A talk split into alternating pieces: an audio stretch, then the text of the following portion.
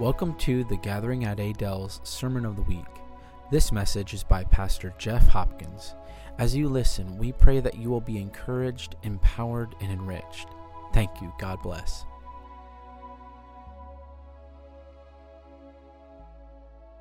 We're going to be in Psalm 139, and, uh, this is not the end of the book of Psalms, but it's the end of the Summer in the Psalms series for us. We will be starting uh, as we kind of get ready for Wednesday nights, starting not this Wednesday, but the next Wednesday. Uh, as we get started on that, we'll be going through starting uh, in Galatians. And so we'll be reading through that together. And uh, I, I, feel like that's a great opportunity for us to just get back to uh, Paul and what he was writing to the churches and encouraging them, you know. And so this is the end of the summer in the Psalms. Uh, but man, it's been so good. And, and as just been going through this and reading it, and I know like however many weeks we've been in it, like what is it, 12, even though summer in Texas is like 92 weeks a year. Uh, it's like I was do, doing more research, and there's several church fathers. There's one church father, uh, Augustine. He taught through the book of Psalms. It took him 26 years. and I was like, wow, that's intense, you know. And then even uh, one that we did, I think it, it wasn't uh, it wasn't even Psalm 119, which is the longest one there is. Psalm 118, he spent 26 weeks, and Psalm 118, and that that can be uh, suffocating to me just thinking about like man that's a lot but honestly it i think it shows the richness that is in the book of psalms that sometimes we just pass over or we we pull a verse out of here and a verse out of here and then uh, th- those are comforting to us but then when we actually read like the, an entire psalm you're like man that's really good and so you really get a, a better picture of it so did I say Psalm 138? I meant 139. Hopefully, I didn't say it wrong, but if I did, it's just a one page over. Psalm 139. And today we're going to be looking at three types of things that, uh, to pull out of here. That one, that God has an intimate knowledge of us, that his presence is constant, and that we're going to be looking at ourselves as his purposeful creation. And as I said that, I remembered that Miss uh, Jody would like to share a testimony. So uh, I told you I get distracted enough on myself by, by myself. Kids can't do anything to me. So Miss Jody, do you want to come up and share? Do you want to? Let's do a mic just in case. I know, but then it gets recorded, and that helps us. Okay. Okay. Okay. Hi. Um, Dwayne and I have been through a season of very rough time very rough time since I lost my job in April. Um, anyway, we have a friend here in our body that gave Dwayne a word um, a few months ago. And let me read that to you. At the same time. Oops, I lost it. Okay. Um, he said that I'm telling you all this. He said some other things. Um, because I'm sure that God is going to take you through a season of revelation and growth, refining and testing very soon. It's going to affect your health, but more importantly, your character. I promise that if you're willing to let go and let God work in you, then you will come out a new man and on the other side. This has affected Dwayne's health. Last Sunday, we took him to the emergency room because he was stopped up from here to here.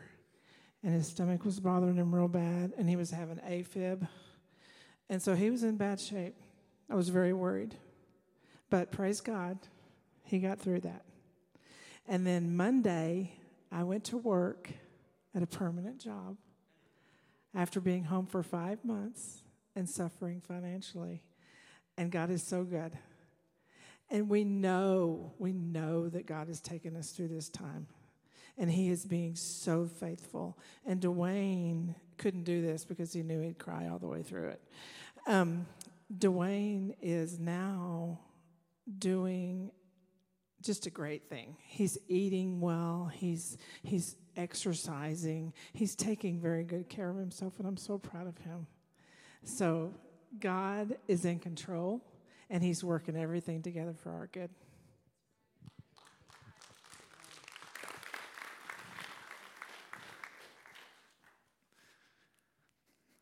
Those prophetic words that tell you to eat right and exercise. the word says to test each word accordingly. So, uh, man, you know, but so good. You know, really, when we talk about prophecy, and I, I, know we're back in Psalm 139, but when we talk about prophecy, we, we truly believe here at the church that the gifts are alive and active for the body, that, that each person is gifted according to God. It's not our choice on what gift we get uh, or whatever, but the Lord's gifting and choosing of that. And so when we talk about, hey, this, someone gave Dwayne a prophetic word, somebody gave this person a prophetic word, we just know that we are imperfect people trying to use the perfect gifts of God. And sometimes we miss it, sometimes we don't. And I love to hear it when people get it right, you know. And so great job. But on prophetic words, too, when you look at that, I think so many times we look at, oh, it's a prophetic word. This is going to happen no matter what because God said it. Really, the way that we look at prophetic words are they are an opportunity for us to partner with God's perfect will for our life. Where it's like, hey, eh, this is what the Lord's saying. It's just an opportunity that now that I have to partner with Him for the perfect will that He has for me. Because the, there's so many words in here too, and you're like, hey, but it says it. Yeah, but I'm not seeing it. Well, it's an opportunity. As you read this word, as you hear the, the prophetic words, it's an opportunity for you to partner with Him. So I'm really glad that you guys were able to steward that word because when you come into those seasons and you're like, Lord, why have you turned your back on me? You know, but then you go back and you go, oh, yeah, but you said that this, would, this could happen. And here we are. But we get to the other side, you know, and so uh, really proud of you guys for stewarding that word. So if someone gives you a word, steward it. Don't just sit back and go, okay, well, the Lord says it's going to happen. I can just sit back and wait. No, there, there's on our part to steward that, to pray into that, to ask the Lord, hey, is there anything that I'm holding back or with, you know, with holding from you that would prevent this from coming to pass? So, uh, Psalm 139 God's intimate knowledge of us, his constant presence, and his purposeful creation.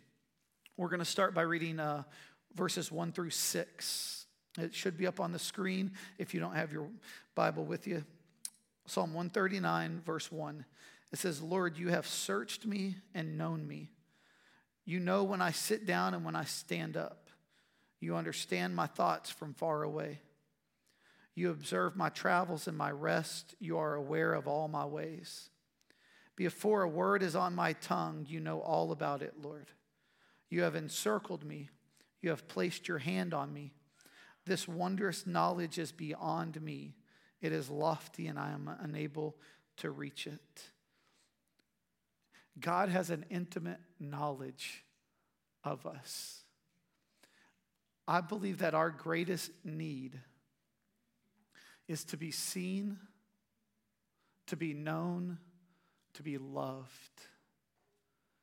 Like what, what all we do all day, all week, all month, all year long is to satisfy that need to be seen, to be known, and to be loved.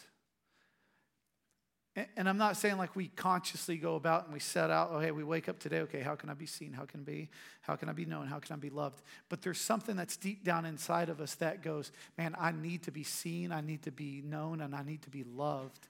And the goal of learning about this is that the Lord knows us more intimately than anybody else, and yet He still chooses us. Where we spend so much of our time trying to be seen, known, and loved by others that it's tiring. Y'all ever do that? Spend so much time trying to fit in trying to be a certain way, try to talk a certain way, dress a certain way, act a certain way, wear certain shoes because your pastor's stepping up his game. You know, like you, you trying to do something just to fit in. I mean, nothing is more evident than eighth grade. Man, you know, eighth grade is that year where it's just like so hard because you see it. as an eighth grader is not pleased with me calling them out. but that eighth grade is that time where, where you're you feel too old to be with the younger to too young you, you, you're really too young to be with the older and so you're trying to fit in you're trying to find your way but honestly those same feelings never escape us if you if you ask somebody, "Hey, where do you want to eat?" Most of the time they'll say, "Oh, it doesn't matter." Until you say something and then it really matters. But they they don't want to say something that you're going to go, "Oh, really? You like that place?" You know, like Chipotle is so I don't get paid anything for this and they wouldn't pay me any. Chipotle is the worst restaurant ever out there. Sorry, I hate it. I said it. But so if you ask me, like, hey, Jeff, where do you want to eat? I'll say, anywhere but Chipotle. I just, I don't get it. I don't get the appeal, whatever. Don't do it. It's don't waste your time there. And so I'm not afraid of that. I don't need to be seen, loved, valued, all of those things because of my distaste for Chipotle. I'm willing to say I'll go anywhere, obviously, anywhere other than Chipotle. You know, I'm not that picky. But we spend so much of our time. Hey, what kind of music do you like? Oh, I listen to whatever. No, you don't. When you're by yourself, you listen to something. You know, you don't just, uh, well, whatever, we'll just turn it on to this today. No, you have a station, you have six presets on your radio, you probably have 17 different ones that you can get to, but you have your presets. But hey, what, what kind of music? Oh, I don't care. I, I don't care, just whatever. I, am you know, it's like you're listening to whatever. I'm not going to, I've already offended some people at Chipotle. I'm not going to offend anyone with their taste in music. You know, I'm smarter than that. But like, it's, we, we, everything we do, it's to be seen to be known, to be loved. And the beauty of these six verses right here, it says, You have searched me and known me. When I sit up and when I, when I sit down and when I stand up, you understand my thoughts from afar. We keep a close circle of people. We, there's very few people that really know the real Jeff Hopkins. There's very few people that know the real you because we're afraid if you see me for really who I am, you won't like me anymore. I can promise you that. If you know the thoughts and the words and my actions, then you'll go, man, that's that's you. It's, there's evidence of it. You ever vacation with another family? You're like, hey, we could go on a vacation with them. We like them. They're good people. They're like us. Can, don't do it. Don't do it. You will not like them at the end of that vacation. I can promise you. I mean, there's never a better opportunity to know if you're going to be in fellowship with somebody or not from that moment on because, man, we've been on vacation with families, uh, and sometimes it's our family, and you go, you know, with uh, in laws, and you're like, they're going to be our in laws. We can enjoy them, they can like us. And you're like, hey, Okay, I like you that much. You know, not, we're not vacationing friends. You find vacation friends, you stick with those guys because they've seen the worst of you. You know, but when, when, you, when you get closer to people, you, you see how they talk to their kids, how they talk to their spouses. Do they serve one another? Are they, are they polite? Are they, how do they act when they're stressed out, when they're tired? And, and what happens is we keep people at a distance because we're afraid that if we let somebody in, then that need to be seen, to be known, and to be loved will not be met because they're going to see the real us. But my encouragement to you today is that, yeah, we might keep people at a distance, but can I tell you to draw close to Him? He knows, I love this word I hear, before a word is on my tongue, you know all about it. Before we even say the word, he knows it. And yet, he still sent his son to die for everyone that's in this room today. That, yeah, we might keep people at a distance, but can I encourage you to dr- let him draw you close? Like, it can seem scary that he knows everything about us. Can I, I promise you this? He knows you better than you know you. He knows the number of hairs on your head. Don't make a joke about Eric. Oh, sorry, that was my note. To not make a joke about Eric. It's easier. For, sometimes I put notes so I don't say certain things, but I read that note. Sorry, Eric. Uh, but he knows the number of hairs on our head, like he knows us intimately, every detail about our life. But yet he still loves us and he still enjoys us. He still desires us, he still pursues us where when people know more about us, they kind of put us off to the side. But even though he knows everything about us, he still says, Hey, I want you. It says that while we were yet sinners, Romans 5, that while we were still yet sinners, Christ died for us. So he didn't accept you at your best. When you, when you wore your Sunday best, you got it all fixed up and you look good. He didn't choose you at that moment. He chose you at your worst moment. While we were still yet sinners, while we were enemies of God, He still chose us. He knows everything about you, and yet He still chose you. My encouragement is to draw near to Him. You might not be able to tell everybody all the things, but you can tell Him everything.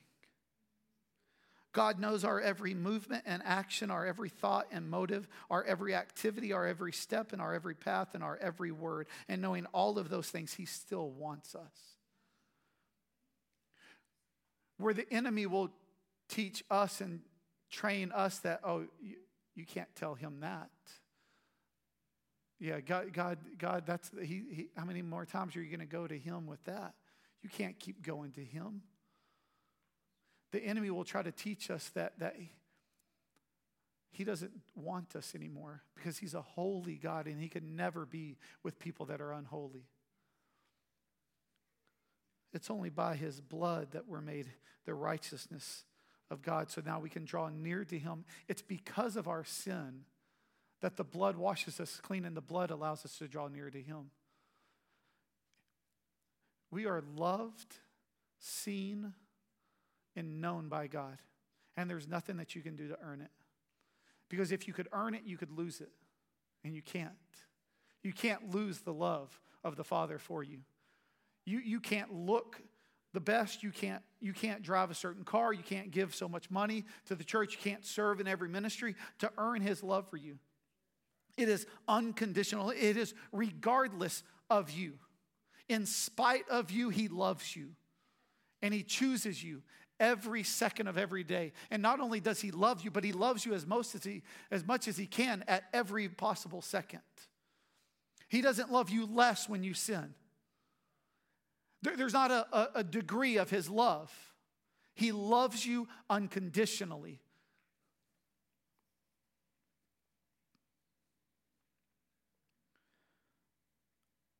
It kind of like he knows all those things about us. But, and, and we get to the next part there where, and it talks about in his constant presence, but yet he doesn't use those things as a way to control us. Has somebody ever known something about you and they've used it to control you? You're like, oh, hey, you can't do that because remember, I know that about you. God knows all the things, but yet He doesn't use it to control us. Oh, hey, if you do that, then I'll just tell everybody what happened here and they'll know the truth about you.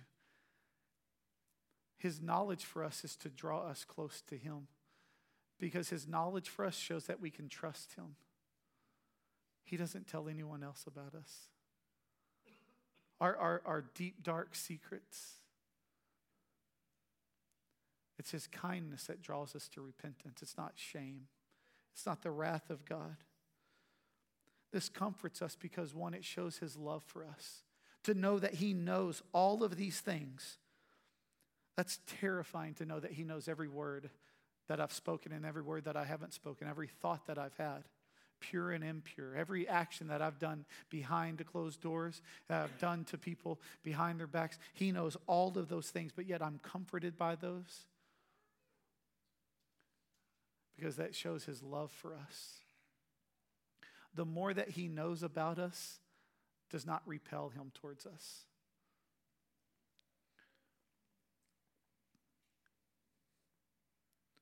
We are sons and daughters. It's about a personal relationship with Him. He knows all of these things about us because He's a personable God. He's not some guy that's far off. It's, it's not wood, gold, an image that, that's made an idol. He is a real, living God, the only one. The rest of them are false.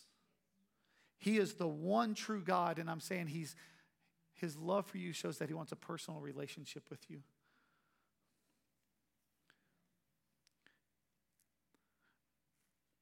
Why is sometimes it, it can seem frightening that He knows all those things, but it's comforting to me because it protects us. He's able to show us things that we don't even know about ourselves. We're like, oh, I, I, I can do one more drink. I can handle myself. I, I'm not where I was last time. And the Lord can remind us and go, no, no, no, no, you're not. That's not for you. He's able to show us things that we're not even uh, aware of, traps to avoid our blind spots. He knows us so well. And, and why is that comforting? Because I know that in those moments where I'm blind to certain things, to my weaknesses, to my inabilities, because He knows me so well, His Holy Spirit can whisper to me and go, Hey, don't go there. Hey, maybe tonight you should stay home. Maybe today you should speak a word to that person because and he never reveals the whole truth to you. But so many times we've seen uh, testimonies of where it's like, hey, j- just, I-, I need to know that God is real because if he's not, I'm going to go kill myself tonight. And, and, I don't know the whole picture, but there, there's times, moments where he said, hey, I want you to speak a kind word to this person. Why is that comforting to know that he knows all things? Because, man, he knows exactly what I need when I need it and it should stir in us humility and righteousness.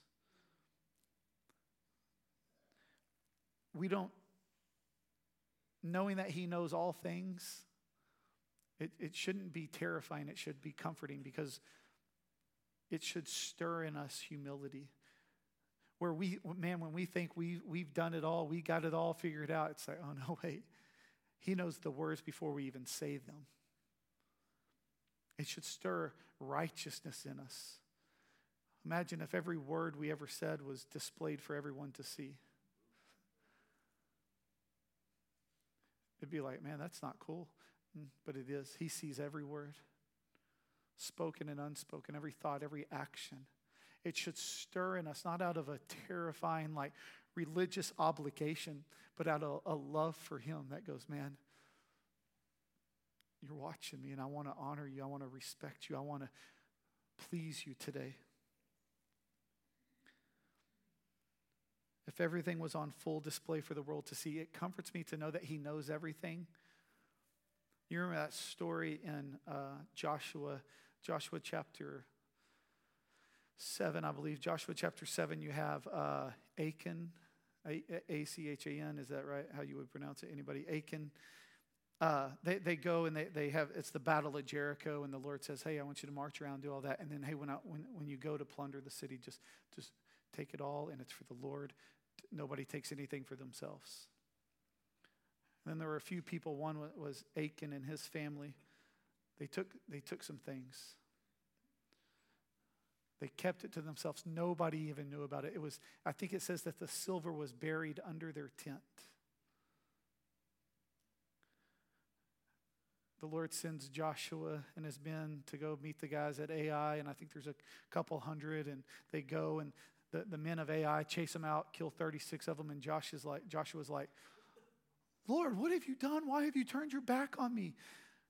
And he says, It's because your men have defiled the camp. They did not listen to my words. And Joshua's like, What are you talking about? And he goes, Call them forth tribe by tribe, family by family. And he gets to the point, and, and he says, Hey, when you find the person, I want you to burn all of it and their entire family. And that's what they do. They gather them up. Achan admits to it, shows it to them, they stone them, they burn everything. It's comforting to know that He knows all things because even when no one else knows it, the Lord knows it. Good and bad. Like it, it works both ways. When, when you see somebody and you're like, man, the Lord's blessing them, and you're like, them? And I'm struggling. I, I, am working here, and, and He's blessing them. That's because He sees all things. He knows the motives, He knows the hearts, He knows the thoughts, He knows the words before they're even said. But isn't it comforting to me that goes, Man, Lord, you are righteous and you are just, and I trust you. You don't have to try to be anything or anyone else before God. He sees you, He knows you, and He loves you. My encouragement is to be open, to be honest, and vulnerable before Him. That will produce long lasting fruit. Next section here. Verses 7 through 12, it says, Where can I go to escape your spirit? Where can I flee from your presence? If I go up to the heavens, you are there. If I make my bed in Sheol, you are there. If I fly on the wings of the dawn and settle down on the western horizon, even there your hand will lead me, your right hand will hold on to me. If I say, Surely the darkness will hide me, and the light around me will be my night. Even the darkness is not dark to you, the night shines like the day. Darkness and light are alike to you. We're looking at his constant presence, that wherever we are, he is there also. We cannot hide from him and neither can anyone else. We are never alone. David isn't expressing frustration that God is everywhere and that there's no escape. And he's not like, Where can I go to escape your spirit? Like you're everywhere. He's not saying that at all. He's saying, if, if I go up to the heavens, you're there. If I go down to Sheol, you're there, and you're everywhere in between. Like, how comforting is that to know that wherever we are, wherever we go, that we are never alone? He is always with us. And I think when we begin to look at this, like, sometimes it's like we, we talk about his, his spirit, his presence, and it's like, oh man, I, am not feeling his spirit, not feeling his presence, or oh, hey, you need to go there, his presence is there. And it's like, well, but isn't it everywhere? Like, doesn't it teach that no matter where we are, that he's there? And and what it begins to, to come as we learn to just kind of flesh some of those things out, it just means that we're becoming more aware of it. There's not a place that His presence isn't, but there are moments in our lives where we're not aware of His presence and we think that He has gone somewhere else, where we have just tuned our focus to something else, to someone else. And so, where, where we're saying here, how comforting is it to know that wherever we go, He is there. And our job is to learn to become aware of his presence.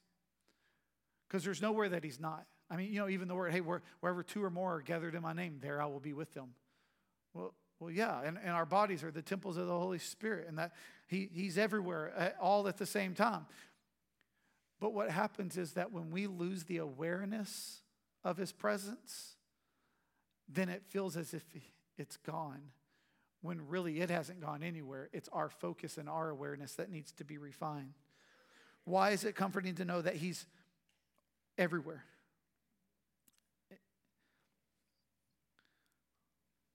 Because one, it says that His presence, that we do not have to fear, for I will strengthen you. This is Isaiah 41. I will help you and I will hold you. His presence is not something where it's like overwhelming, like, you know, 1984 Big Brother, like, oh, everywhere, the government's always watching us. It's not that type of thing, but it, it's comforting to know because we don't have to fear in His presence. He will strengthen us, He will help us, and He will hold us up. We should rejoice that God is everywhere at all times. His presence is there to guide us and protect us. He is continually behind us, above us, around us, and before us.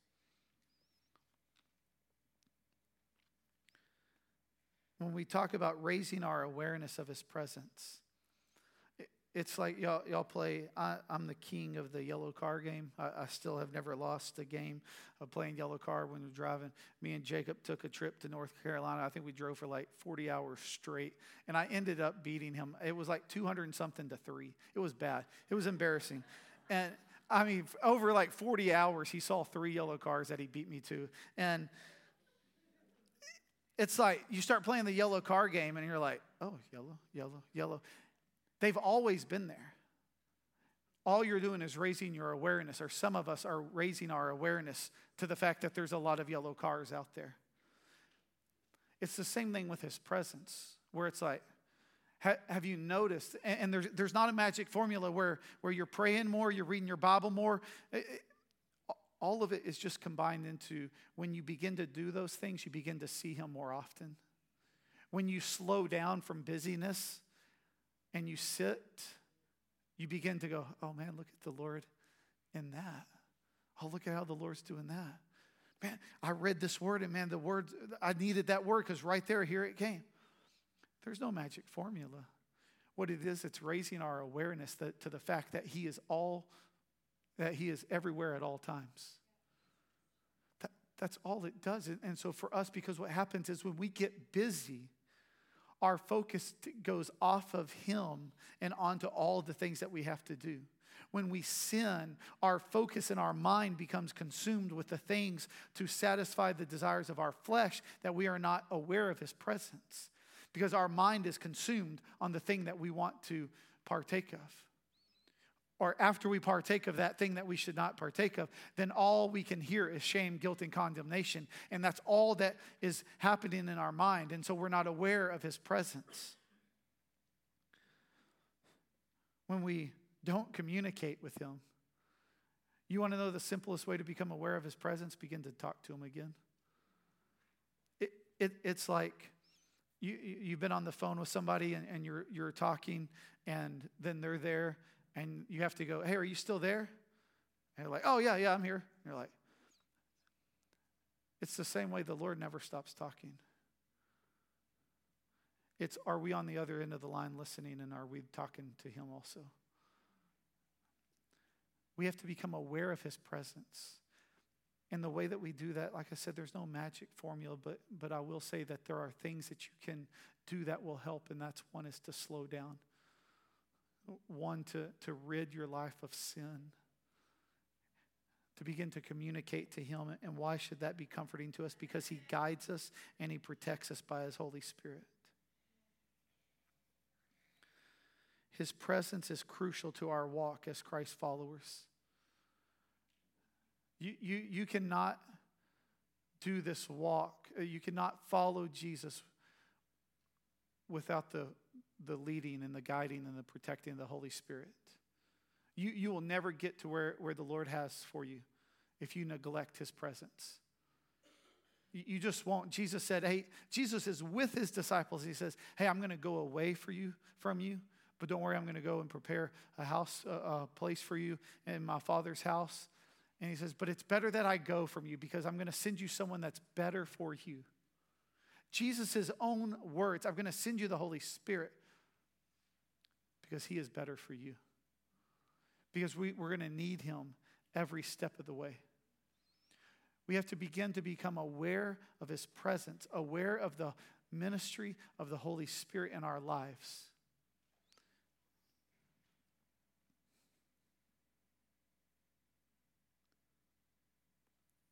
for me, I, I see where when we walk with an awareness of His presence, then we get to walk in victory from fear, discouragement, and worldliness.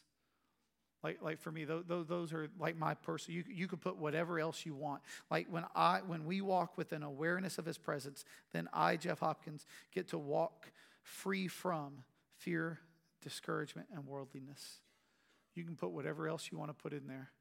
But for me, those are the things where, where I see when I, when I become less aware of his presence, when I begin to live for myself, then I struggle with those things. But yet, when I turn back to him, when I tune back into him, when I focus on his presence, then I get to walk in victory over fear, discouragement, and worldliness.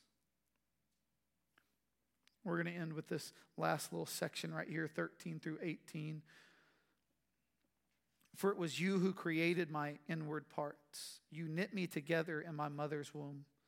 I will praise you because I have been remarkably and wonder, wondrously made. Your works are wondrous, and I know this very well. My bones were not hidden from you when I was made in secret, when I was formed in the depths of the earth. Your eyes saw me when I was formless. All my days were written in your book and planned before a single one of them began. God, how precious your thoughts are to me, how vast their sum is. If I counted them, they would outnumber the grains of sand. When I wake up, I am still with you. We are his purposeful creation. Uh, I know, like in church, it should always go without saying, but like you were planned from the beginning of time.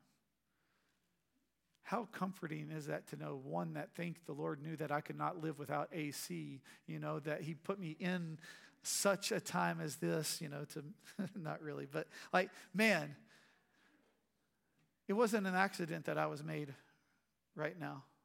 29 years ago. You know, it's not an accident that that I'm in this season. They don't know, babe. They can't they can't tell. You you are not an accident. You were planned from be, before the beginning of time. I, I love that it says right like he has a wonderful plan and a purpose for each one of us. We are the works of his hands. His masterpiece is what it says in Ephesians. Listen to the, hey, throw up the, the Psalm 139, 13, uh, King James Version. Listen, listen how it says it. For thou hast possessed my reins. Thou hast covered me in my mother's womb. It's the same one. For it was you who created my inward parts. You knit me together in my mother's womb. Back to King James. We're making them work back there today. For thou hast possessed. Most versions will say created. King James Version says, For thou hast possessed. It, it means that he purchased us, he bought us. He created us. It, it is the same word when, when it talks about creation. But when you go back to that root word and you find, for he has possessed my reins, where it says here, my inward parts. Reins is, is means your inward parts, but not just your inward parts, like your internal organs. The root word there kind of actually just means kidney, which is interesting when you look up, like that's the word that it means, like, you know, for thou hast possessed my kidney. Like, well, okay, not, but like, you, my, my inward parts, my internal organs, but not just my internal organs, my thoughts, my emotions, my personality. Where you are who you are, not by accident. Your, your emotions, your personality, they were all a design. Thou hast covered me in my mother's womb. That covered, it, it does mean that, where most versions will say, you knit me together in my mother's womb, that, that we have been woven together, we have been knit together, that we have been covered. The, when you go to that word, it means that, that uh, like protected in your mother's womb. You, you've been covered there as He created you. And so when we look at that, there's encouragement from that because there's probably not a person in here that doesn't struggle with a physical characteristic of their body that they would like changed, or, or an attribute of their personality that they would not want changed. Whether, whether it's the way you laugh, or how tall you are, your eye color, your hair color, how many freckles you have, whatever it could be, hypothetically. Like, there's not one person in here that probably would not want something changed to, to be more like somebody else. But when we read this, there's comfort in this because we are wondrously made. We're remarkably made, where you are uniquely you for a reason. He, he could have made all of us the same, but he chose not to. There's a reason for that. Those things that you desire are not yours because they're not required for you to accomplish the purpose that he has for you. Where, where other people can run extremely fast. And you're like, man, I just want to be able to run really fast. I, I don't, but maybe some of y'all, like, I just want to be fast. The ability for me to run fast is not necessary to fulfill the purpose that He has for me. So for me to desire that would actually be to reject the plan that He has for me. Oh, I, I want to be taller. Taller is that your height is is uniquely you because your height is necessary for you to accomplish the purpose that He has for you. You, you want to be taller, you want to be shorter, you want to be this or that. It's not necessary for you to accomplish the task that He has for you. Be satisfied with who you are. He knit you together in your mother's womb, He purchased you. He possessed you, the reins, your inward parts, your kidney. He, he did it all. And He didn't make a mistake with you.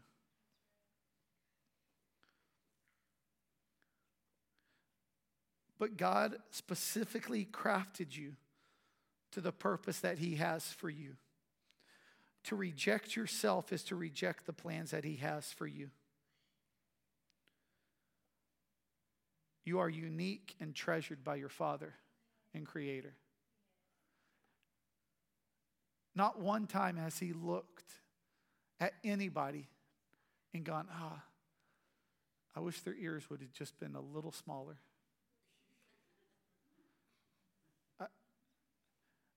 Not once has he done that. We live in a culture that puts so much emphasis. Sorry, I'm getting distracted by non kids over there.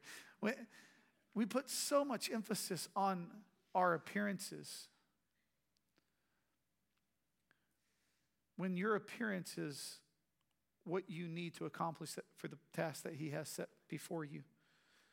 When we truly grasp how much God loves us, then we will be able to love ourselves more. When we are able to delight in the things that we used to despise about ourselves.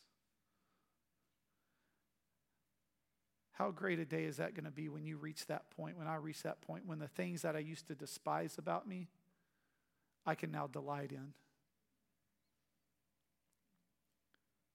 Because once we have the right knowing when we know that we are seen, known, and loved by the Father, that we are uniquely His, that He is everywhere with us, that we're never alone, that I am who I am because of who He created me to be and what He has for me to accomplish. When we're able to do that, then we are able to solely focus on the task that He has planned for us.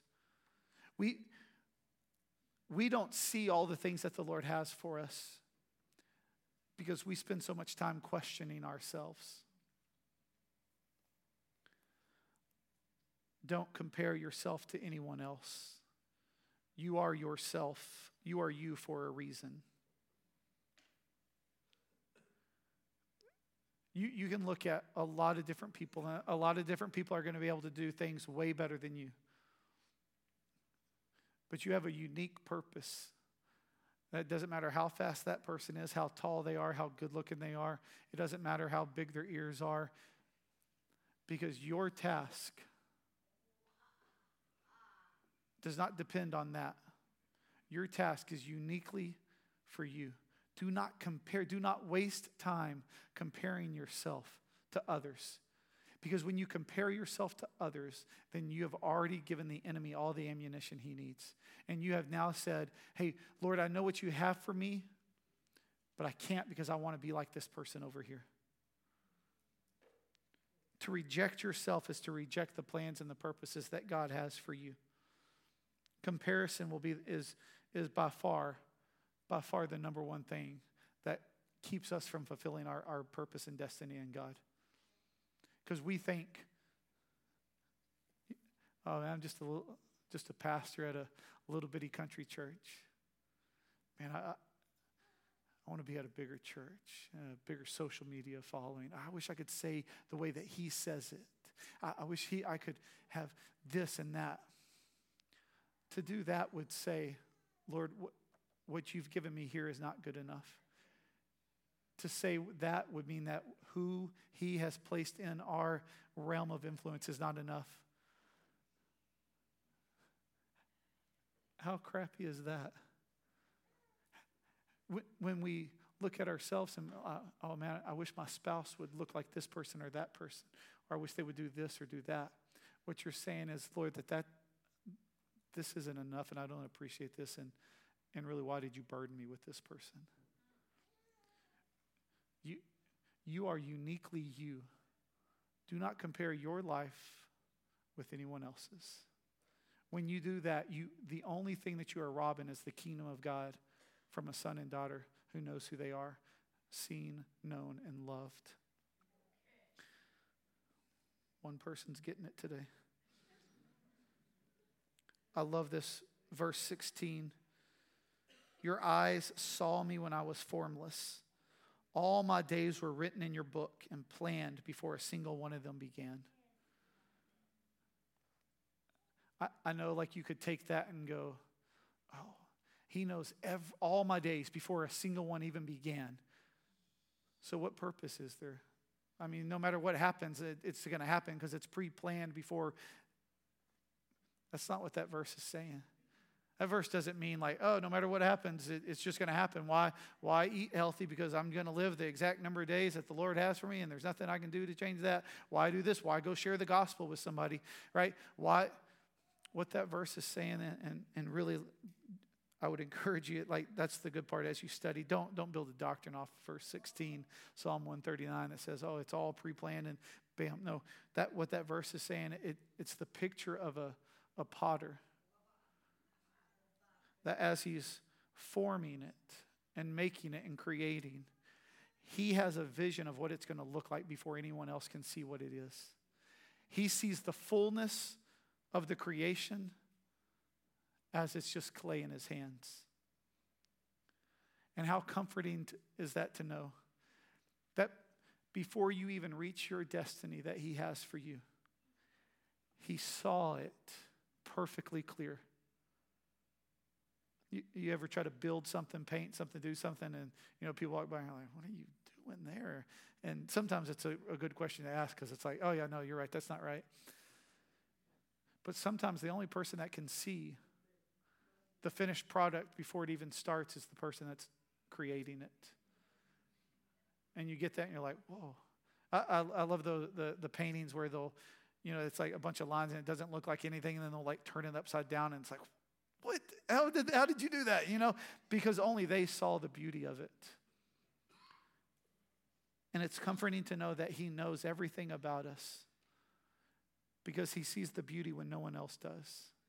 He sees the finished product as you were still just clay in His hands. Just I want to encourage you with this today. You are seen, you are known, and you are loved. Because of, because of this, that He knows us, that He has searched us. When I sit down, when I stand up, you observe my thoughts from far away. Can, can I encourage you to walk in humility and righteousness? Because it says that one day all things will be laid bare. Everything done in darkness will be brought to light. And I don't say that to be like fearful of like, oh man, I better do this right so that when it's all laid bare, everyone can see it. No, but it's so that he can say it about you when he says, Hey, have you considered my servant Job? Hey, hey, have you considered my servant Tony? When the enemy comes and is like, Oh man, and he's like, No, no, no, have you considered my servant Tony? Because I know all things, I see all things, and man, don't you want that to be said about you from God? Have you considered my servant? Walk with an awareness of His presence as you go about your day, your week.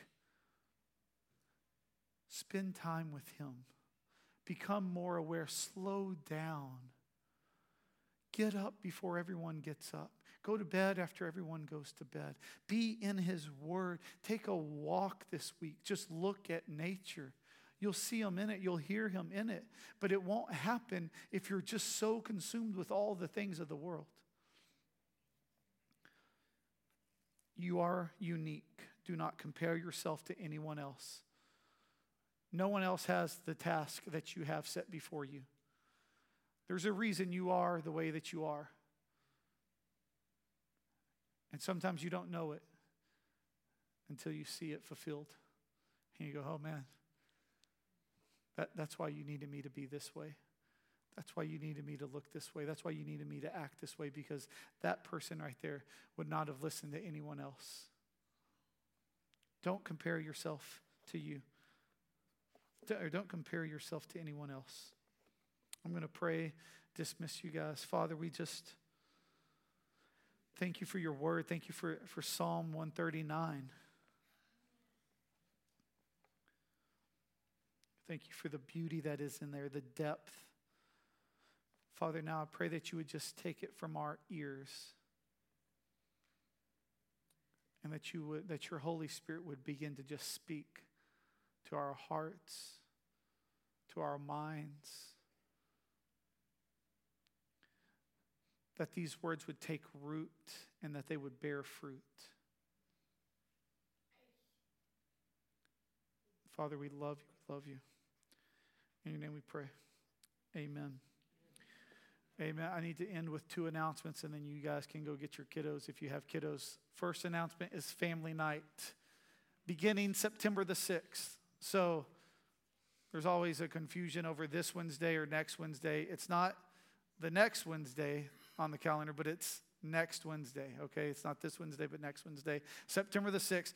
Come up here, 6 o'clock. We will have youth, kids, class for adults, and uh, really for most of the adults, there will be a parenting class that Eric and Kelly are leading, and then the rest of us are going to just like old school Bible study. It's going to be very, not, it's not going to be a sermon, okay? You're not going to have to listen to me talk. I don't have that much to say twice a week. But what we're going to do is we're just going to open up the Word. We're going to start in Galatians chapter 1, and we're just going to read through the Word. And we're going to say, hey, Father, what do you want to teach us today? And then we're going to share. We're going to encourage one another because I really, I, I really believe, like Acts 2.42, the early church, the picture of the early church says that they were devoted to, to fellowship. They were devoted to the word, to the breaking of the bread, to expectation of miracles. Like, so what we want to do is we want to just be able to slow down, open up the word together. And, and you remember Paul was writing and he said, hey, I, I can't wait to see you so that we can be mutually encouraged by one another. And so this is going to be an opportunity where we all get to just gather together with the word. And there's going to be something that someone is going to say, and it's going to be like, wow, I just needed to hear that today.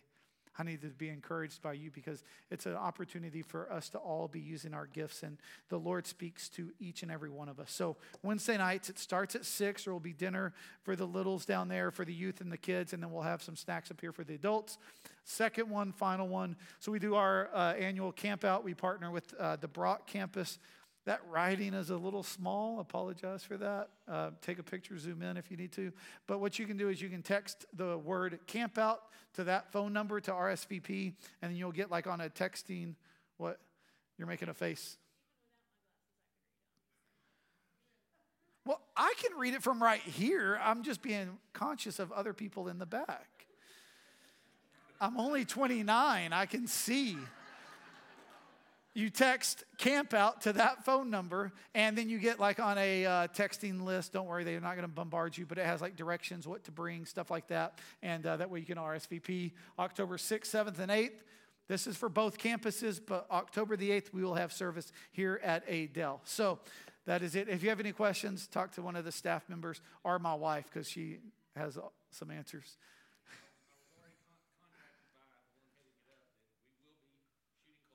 Oh, okay.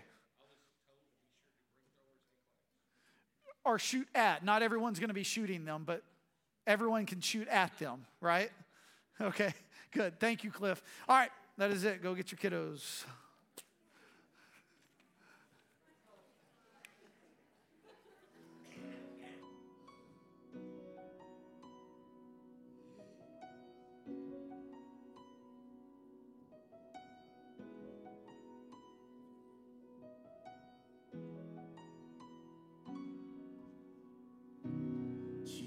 Jesus.